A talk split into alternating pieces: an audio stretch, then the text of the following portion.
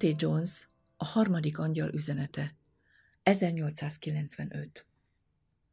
Hetedik prédikáció A ma esti tanulmányunk szorosan kapcsolódik a Bulletin 33. oldalán véget ért múltkori tanulmányhoz, vagyis a második tanulmányunk végéhez, amely a pápaság helyzetével és céljaival foglalkozott.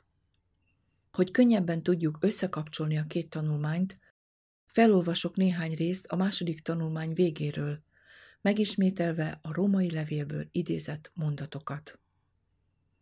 Abban szó volt arról, hogy a világ a halál gyötrelmében van, hogy belépünk abba a sötétségbe, amely megelőzi a hajnalt, és hogy a pápaság levedli régi bőrét, készülve e világ haldokló agóniájára, és minden lehetséges új formát ölt, hogy teljesíthesse küldetését ezekben az időkben. Tanulmányozzuk közelebbről ezeket a dolgokat a Szentírásból. Ezek a versek csak úgy, mint a többi, amiket itt olvasni és tanulmányozni fogunk, olyan versek, amelyeket jól ismerünk, gyakran idéztük, és amelyeknek beteljesülését várjuk. Az első, Jelenések könyve, 13. rész, 8. verse. Annak okáért imádják őt a földnek minden lakosai, akiknek neve nincs beírva az életnek könyvébe, amely a bárányé, aki megületett e világ alapítása óta.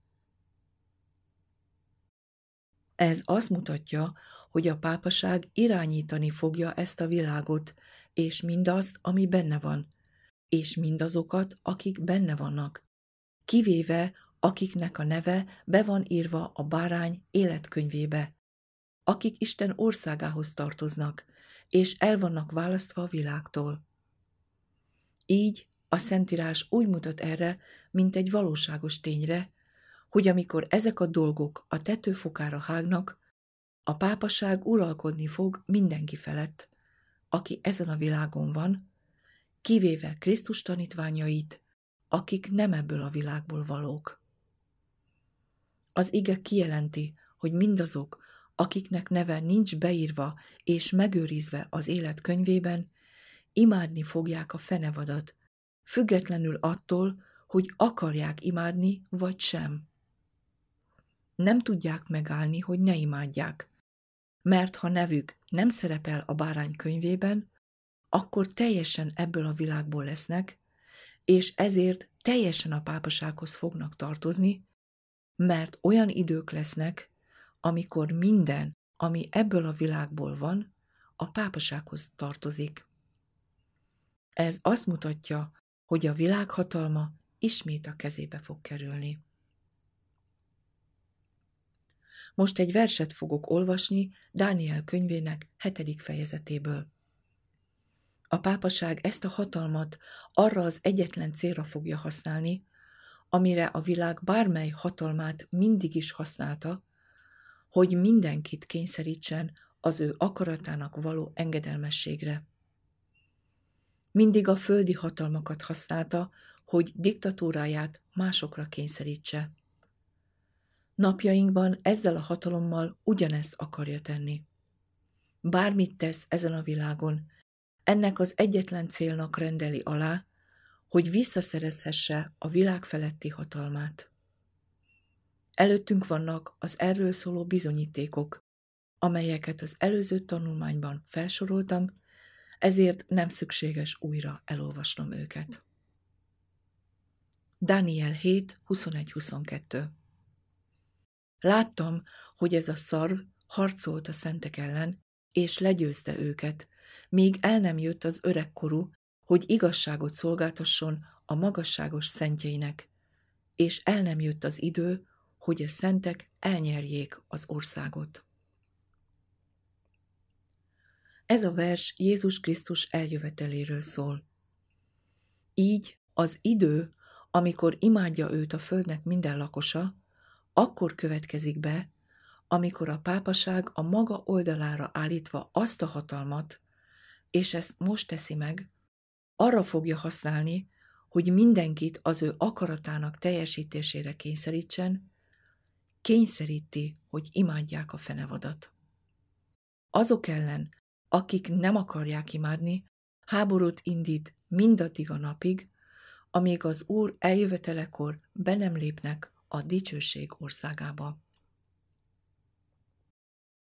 Jelenések 17.1 A hét angyal közül az egyik, akinél a hét pohár volt, hozzám jött, és azt mondta, jöjj, és megmutatom neked a nagy parázna büntetését, aki a nagy víznél ül. Mielőtt elolvasnám a második verset, még egy kicsit figyeljünk az első versre. Az angyal, aki felfedi ezt az ítéletet, és megmagyarázza a bekövetkezésének idejét, egyike azoknak az angyaloknak, akik az utolsó hét csapást töltik ki a földre. Ez azt bizonyítja, hogy ennek az ítéletnek a felfedése közvetlenül a csapások előtt történik, mert aki a felfedést teszi, az egyike a hét angyalnak, akiknek Isten a hét csapást tartalmazó poharakat adta. Amikor elérkezik az idő, hogy a csapások kitöltése a küszöbön áll, és fenyegetik már a világot, akkor értik meg ezt a fejezetet, akkor fog ragyogni Jézus Krisztus felfedése által, az angyal felfedése által, akit ő küld el. Ez az angyal egyike azon angyaloknak, akik az utolsó hét csapást töltik ki a földre, nem azt mondja, jöjj és megmutatom neked az asszonyt, nem azt mondja, hogy jöjj és megmutatom neked a nagy paráznát, hanem jöjj és megmutatom neked a nagy parázna büntetését.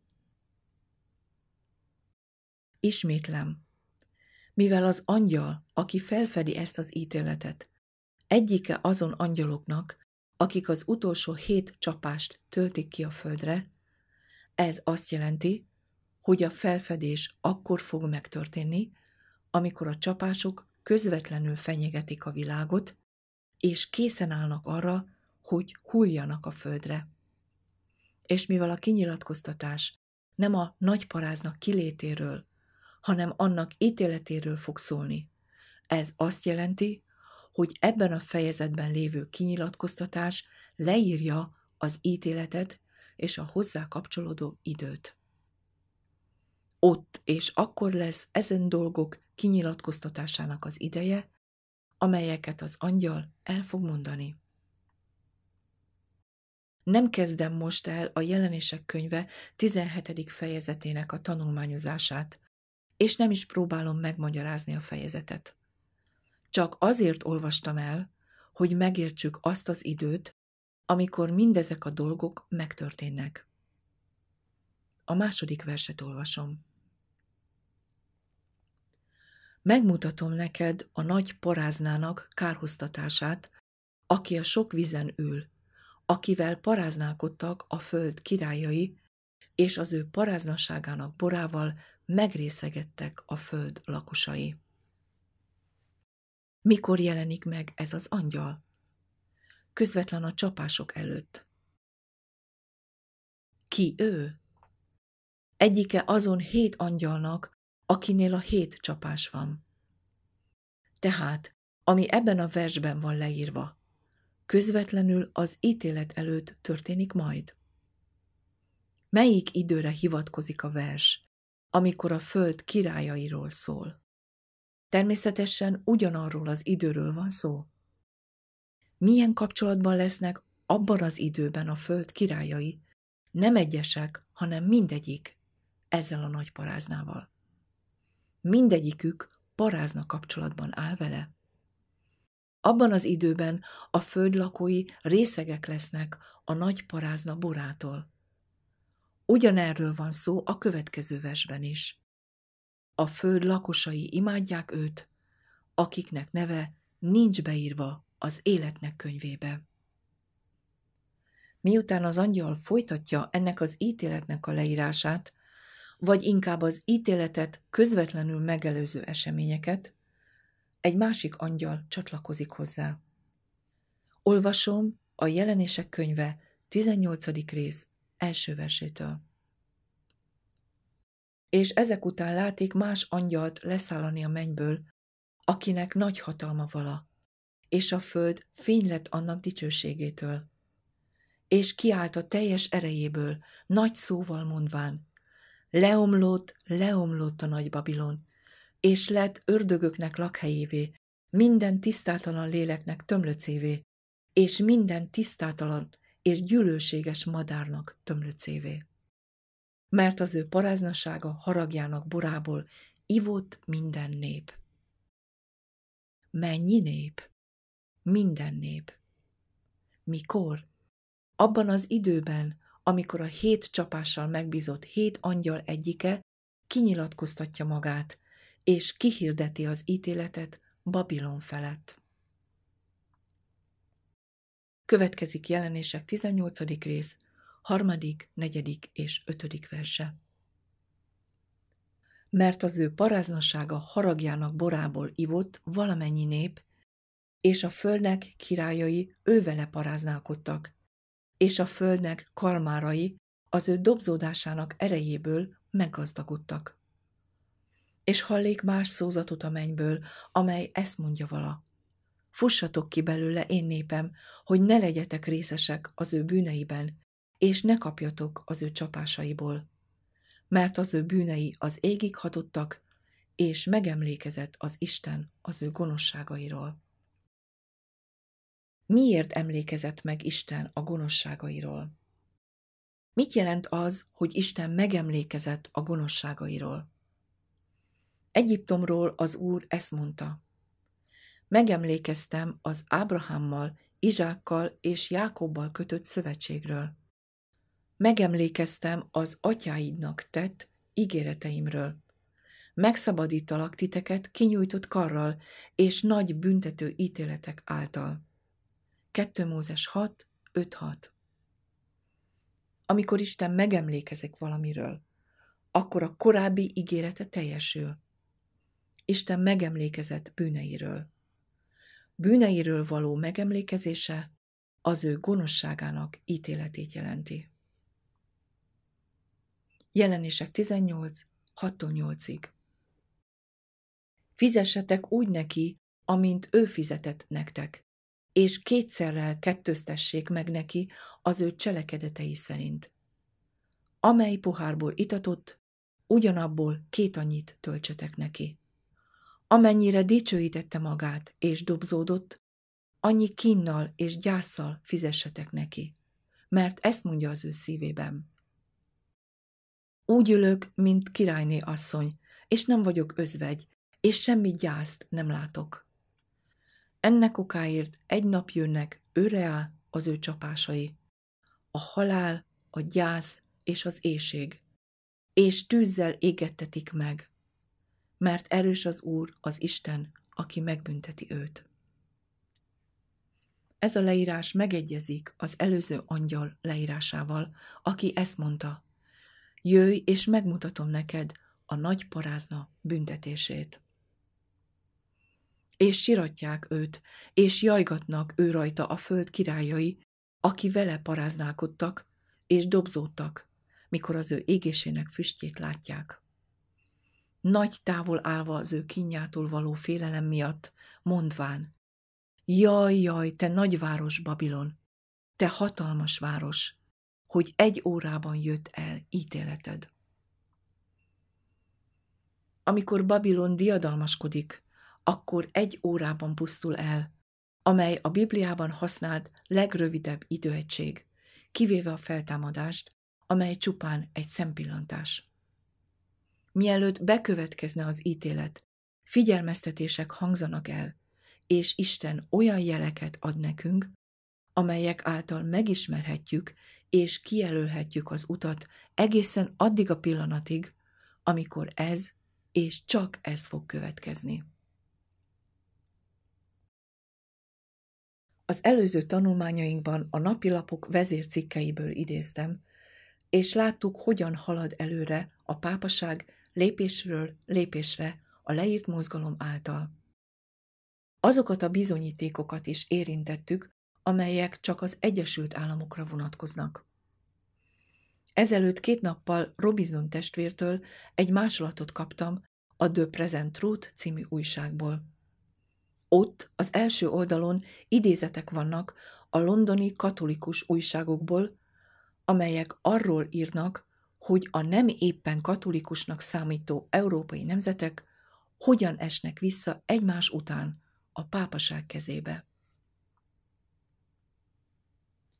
Ezelőtt két-három héttel az American Sentinel című újságban egy bizonyítékot publikáltak, amelyet a katolikus újságokból vettek át Svájccal és Németországgal kapcsolatban. A katolikus egyház birtokolja a hatalmat Németországban. A német birodalom kancellárja egy katolikus. A katolikus egyház pártja képezi a Reichstagban a többséget.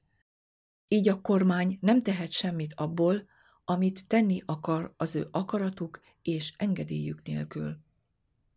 Ők pedig követelik mindazon törvények hatályon kívül helyezését, amelyek a pápaság ellen készültek, ami, ha nem történik meg, addig semmi mást nem tehetnek.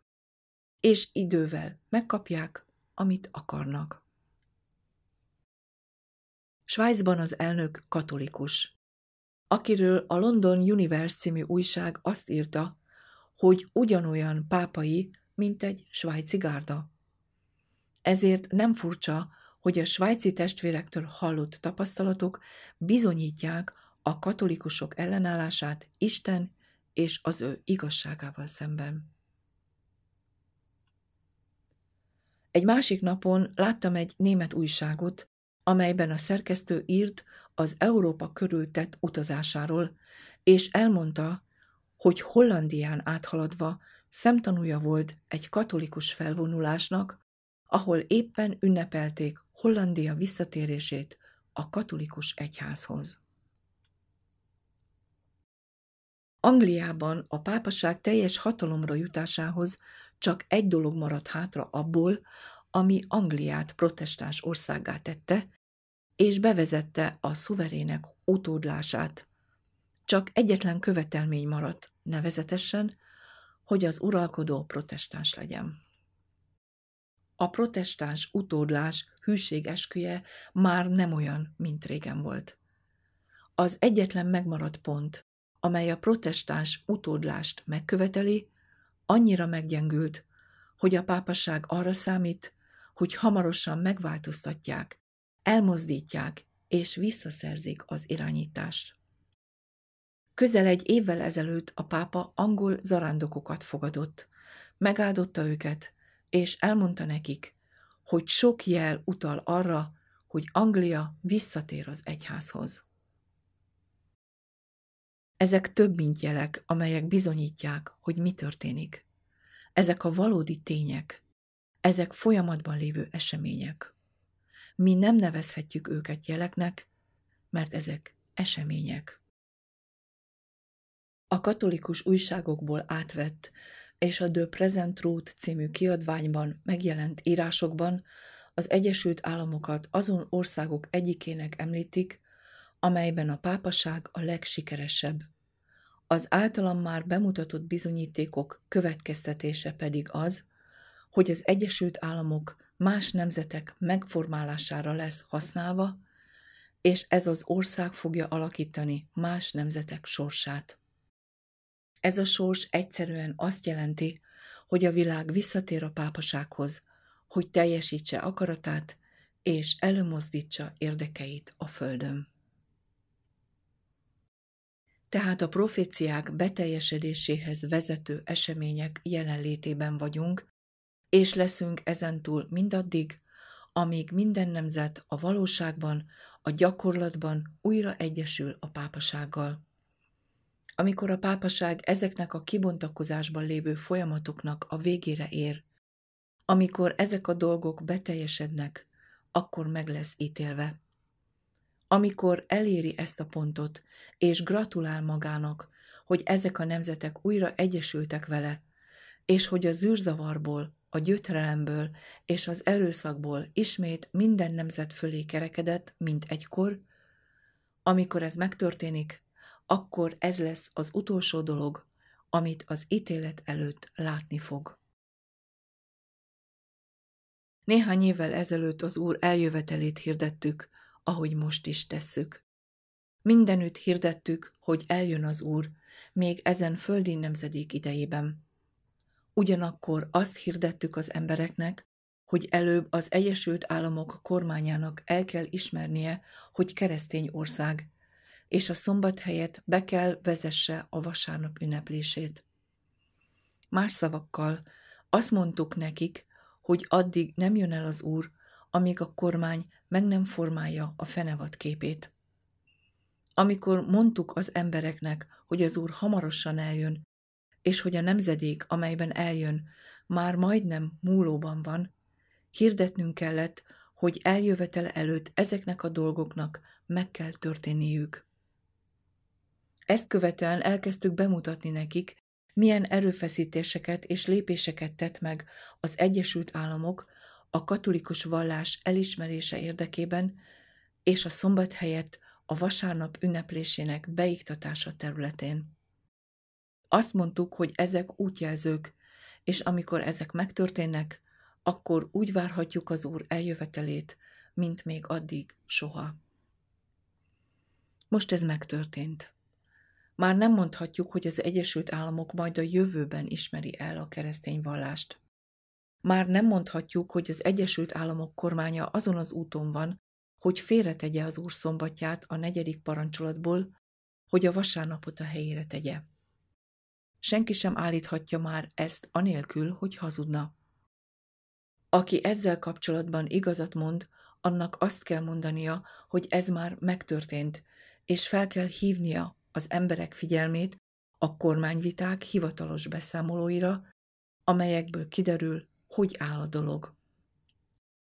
És mivel ez igazabb, mint eddig bármikor, az is igaz, hogy közelebb van hozzánk az üdvösség, mint amikor hívőkké lettünk.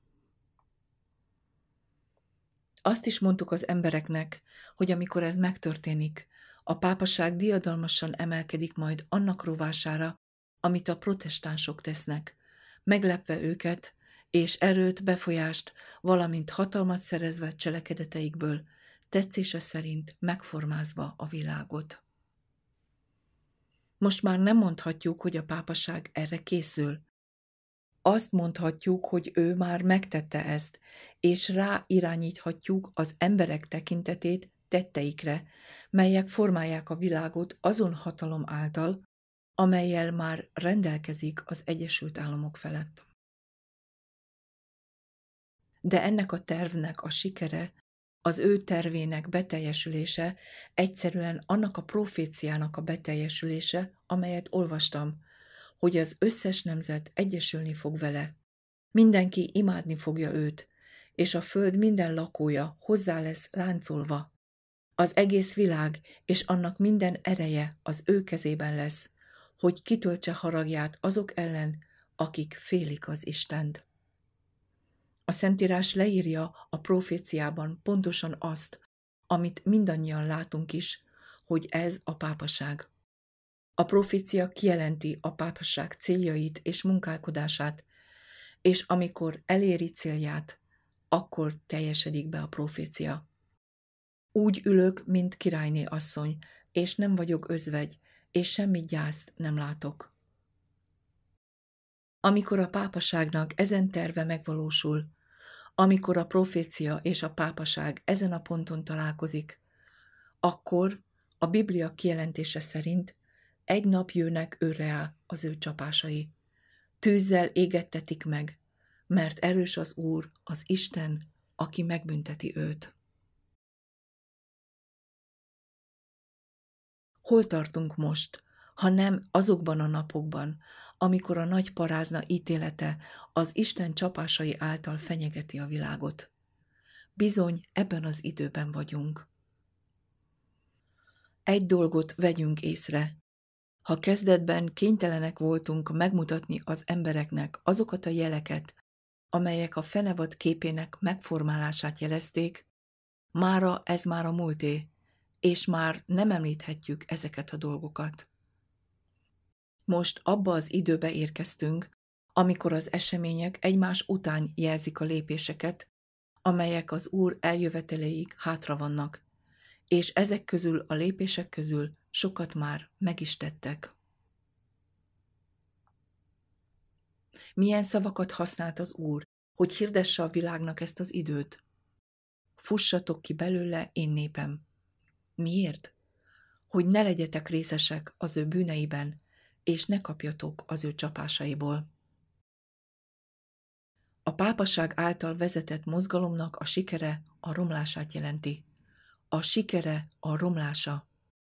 Diadala egy pillanat alatti pusztulását jelenti. Aki nem akar részesülni romlásában, annak el kell különülnie teljesen tőle, egészen el kell hagynia. És aki látja a pápaság elfogottjait a pusztulás veszélyétől fenyegetve, annak Istenfélelemben és a lelkek iránti szeretetben kell figyelmeztetnie őket. Mentsétek az életeteket, mert közeleg a pusztulása. Mekkora lesz a romlása? Mekkora terjedelmű lesz? Mennyit ellenőriz? Hányan imádják őt? Mekkora haragja? Mennyien isznak paráznasságának haragborából? Az egész világ amikor utoléri ítélete, mekkora terjedelmű lesz ez az ítélet? Az egész világra kiterjed. Mekkora lesz a romlása, amikor romba dől? Teljes. Meg van írva, és a hét közül való, és a veszedelemre megy. A veszedelem azt jelenti, hogy teljes pusztulás. A pápaság a teljes pusztulás felé halad. mivel a pápaság befolyása az egész világra kiterjed, mivel minden nemzet egyesült vele, és a föld lakói ittak paráznasága haragjának borából, és mivel a föld minden lakója imádja őt, ezért mindazok, akiknek neve nincs beírva a bárány életkönyvébe, beleesnek ebbe a romlásba, és elpusztulnak. És mivel ehhez az időhöz érkeztünk, Isten egy üzenetet adott nekünk ezen események közepette, hogy figyelmeztessük a világot, amely valóban a halál gyötrelmében van. És az üzenet kijelenti, hogy ebben az agóniában a pápaság diadalmaskodni fog. De a diadala a biztos romlása lesz, és aki meg akar menekülni, annak ki kell futnia közülük. Azt hiszem, van még néhány percünk, hogy elolvassunk egy bibliaverset, amely nagyon szuggesztív módon illusztrálja ezt a dolgot. Az ókorban volt az ősi Babilon. Isten megparancsolta a profétának, hogy írja le az ítéletét. Jeremiás 50 és 51. fejezete profétai szavakban leírja Babilon ítéletét. Nem fogom elolvasni ezt a leírást, mert túl sok időbe telne de elolvasom az 51. fejezet utolsó verseit, az 59. verstől kezdődően. Ez a szó, amelyel Jeremiás proféta utasította Seráját, Néria fiát, aki a Mahásiás fia volt, mikor ő Babilonba méne Sedékiással, a Júda királyával, királyságának negyedik esztendejében. Serája pedig szállásmester volt. És megírá Jeremiás egy könyvben mindazt a veszedelmet, amely Babilont fogja érni, mindezeket a beszédeket, amelyek megirattak Babilon felől. És mondta Jeremiás Serájának, mikor Babilonba jutsz, és látod és elolvasod minde szókat, ezt mondjad. Uram, te szólódtál a hely ellen, hogy elveszítsed ezt annyira, hogy lakó ne legyen benne embertől baromig, hanem örökkévaló pusztaság legyen. És mikor e könyv olvasását elvégzed, kös rá követ, és hajítsd be az Eufrátesz közepébe. És ezt mond, így merül el Babilon, és meg nem menekedik a veszedelemtől, amelyet én hozok rá, akármint fáradjanak. Eddig vannak a Jeremiás beszédei. Olvassuk el jelenések 18. rész 21. versét, Babilon ítéletének leírását. És egy erős angyal egy nagy malomkőhöz hasonló követ felvőn, és a tengerbe veté, ezt mondván. Így módon nagy sebességgel vettetik el Babilon, ama nagyváros, és többé meg nem találtatik. Van összefüggés a két kő között? Minden bizonyal. Az ókori Babilon elsüllyedése a mai Babilon elsüllyedésére utal, és a régi Babilon ítélete napjaink Babilonjának ítéletére mutat. Figyeljünk Jeremiás 51. rész 45. versére. Jöjjetek ki belőle, ó én népem! Isten népe Babilonban volt. Istennek volt ott egy népe. Nem akarta, hogy ott legyenek, amikor kiönti haragjának tüzét Babilonra. Ezért azt mondta, jöjjetek ki belőle, ó én népem, és ki ki szabadítsa meg lelkét az Úr haragjának tüzétől. Mi az aktuális üzenetünk? Mivel az angyal kész arra, hogy a követ a tengerbe dobja, ezt mondván, Ilyen módon nagy sebességgel vettetik el Babilon, ama nagyváros, és többé meg nem találtatik. Előtte felhívás érkezik. Fussatok ki belőle én népem, hogy ne legyetek részesek az ő bűneiben, és ne kapjatok az ő csapásaiból. Mert az ő bűnei az égig hatottak, és megemlékezett az Isten az ő gonoszságairól. Mert erős az Úr, az Isten, aki megbünteti őt.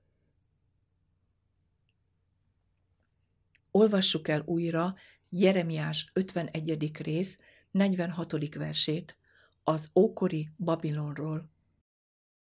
És el ne olvadjon a ti szívetek, és ne féljetek a hírtől, amely hallatszik a földön. Mikor egyik esztendőben hír jő, és a másik esztendőben is a hír, hogy erőszakosság van a földön, uralkodó tör uralkodóra. Babilon népének két hírt kellett hallania a Babilon elhagyásának idejéről. Két hírt, és miről? Két hírt a bukásával és a pusztulásával kapcsolatban. Az egyik hír abban az évben volt hallható, amikor Médó-Perzsia seregei Babilon felé tartottak. De kellett félniük attól, hogy azonnal jön a pusztulás, és mindenkinek mielőbb menekülnie kell? Nem. Bárki távozhatott volna, ha akar. De a katasztrófa a következő évben következett be. Így amikor meghallották az első hírt, elkezdtek készülni arra, hogy majd készen álljanak a távozásra. Így, amikor a második hírt hallották, választhattak, vagy elmenekülnek, vagy Babilonnal együtt saját maguk is elpusztulnak. A történelem beszámol arról, hogy a Médó-Perzsa sereg 539 tavaszán, Babilon bukása előtti évben elhagyta Ekbaktana városát, megtette egy útszakaszt, majd letáborozott és megvárta a következő tavaszt. Amikor Ekbaktana városából elindult a hadsereg, az első hír minden bizonyal az volt, hogy hamar odaér Babilonba. Ez volt az első jele annak, hogy bárki felkészülhet Babilon mielőbbi elhagyására.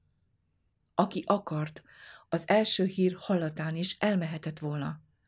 De a jel arról szólt, hogy legyenek készen a második hírre, mert a második hír elhangzásakor vagy elmennek, vagy elpusztulnak Babilonnal együtt.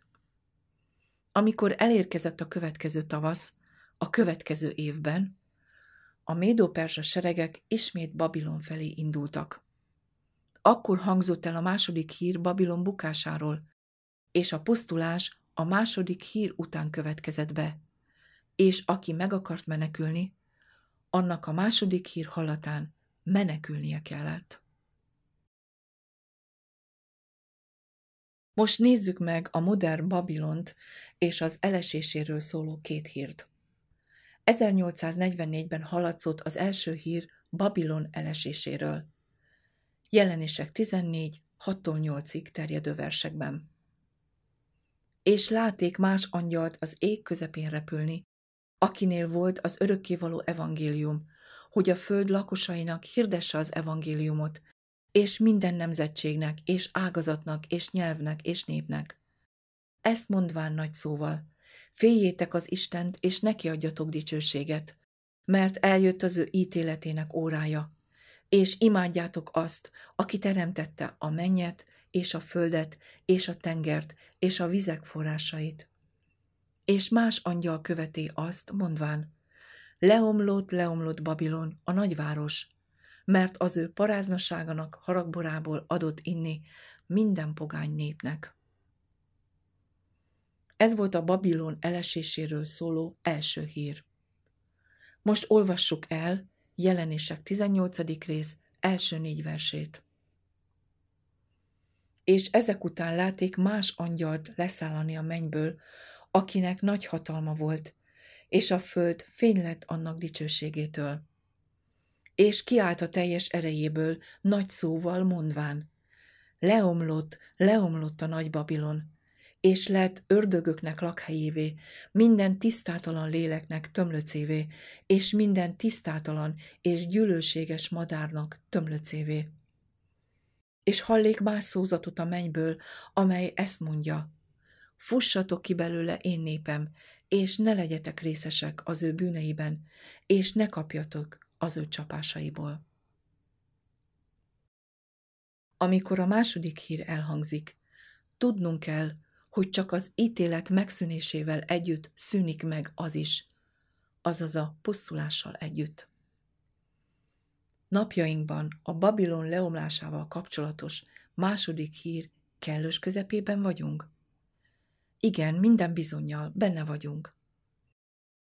Mivel a Médó-Perzsa seregekről szóló második hír az ókori Babilon biztos pusztulását jelentette, ugyanolyan biztos, mint ahogy a második hír idejében élünk, hogy aki el akar menekülni a pusztulás elől, annak most kell futnia.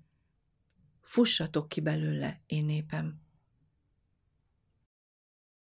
Ezért mi, akik megkaptuk az üzenetet, ha törődünk az emberek lelkeivel, ha féljük az Istent, vagy van némi szeretetünk az üzenet iránt, amelyet Jézus Krisztus adott nekünk, csak annyit kell tennünk, hogy elmondjuk az embereknek, hogy mi történik, mit tett és mit fog tenni Babilon, és hogy a pusztulása küszöbön áll. Mondjuk el nekik, hogy a pusztulása közel van. A második hír is elhangzott már, és hogy Babilon el fog süllyedni, és többé nem találtatik meg. De Isten azt akarja, hogy senki ne süllyedjen el vele együtt. Azt szeretné, ha minden lélek kifutna Babilonból, és hozzáfordulna a benne rejlő életért és üdvösségért. Ezért így szólít fel. Fussatok ki belőle, én népem, hogy ne legyetek részesek az ő bűneiben, és ne kapjatok az ő csapásaiból. Ez a hír hallható most. Mindenfelé hallatszik? Ez itt a kérdés. Mindenfelé hirdetik? Mindenfelé hirdettétek? Mióta vagyunk a hangos kiáltás idejében? Több mint két éve. Tovább adtátok ezt a hírt, testvérek? Hirdettétek ezt az üzenetet, amely nekünk adatott, és könyörögtetek az embereknek, hogy meneküljenek az elkerülhetetlen pusztulástól, és fussanak Istenhez, ha el akarják kerülni a katasztrófát. Mit fogunk tenni? Elhagyva ezt a konferenciát, hirdetni fogjuk ezt a hírt a legerősebb hangon, melyet Isten adhat. Van más tennivalónk? Lehet más tennivalónk? Hogyan gondolhatnának valami másra azok, akik üzenetet kaptak Istentől, és akikre a hír terjesztésének a felelősségét helyezte? Fussatok ki belőle, én népem!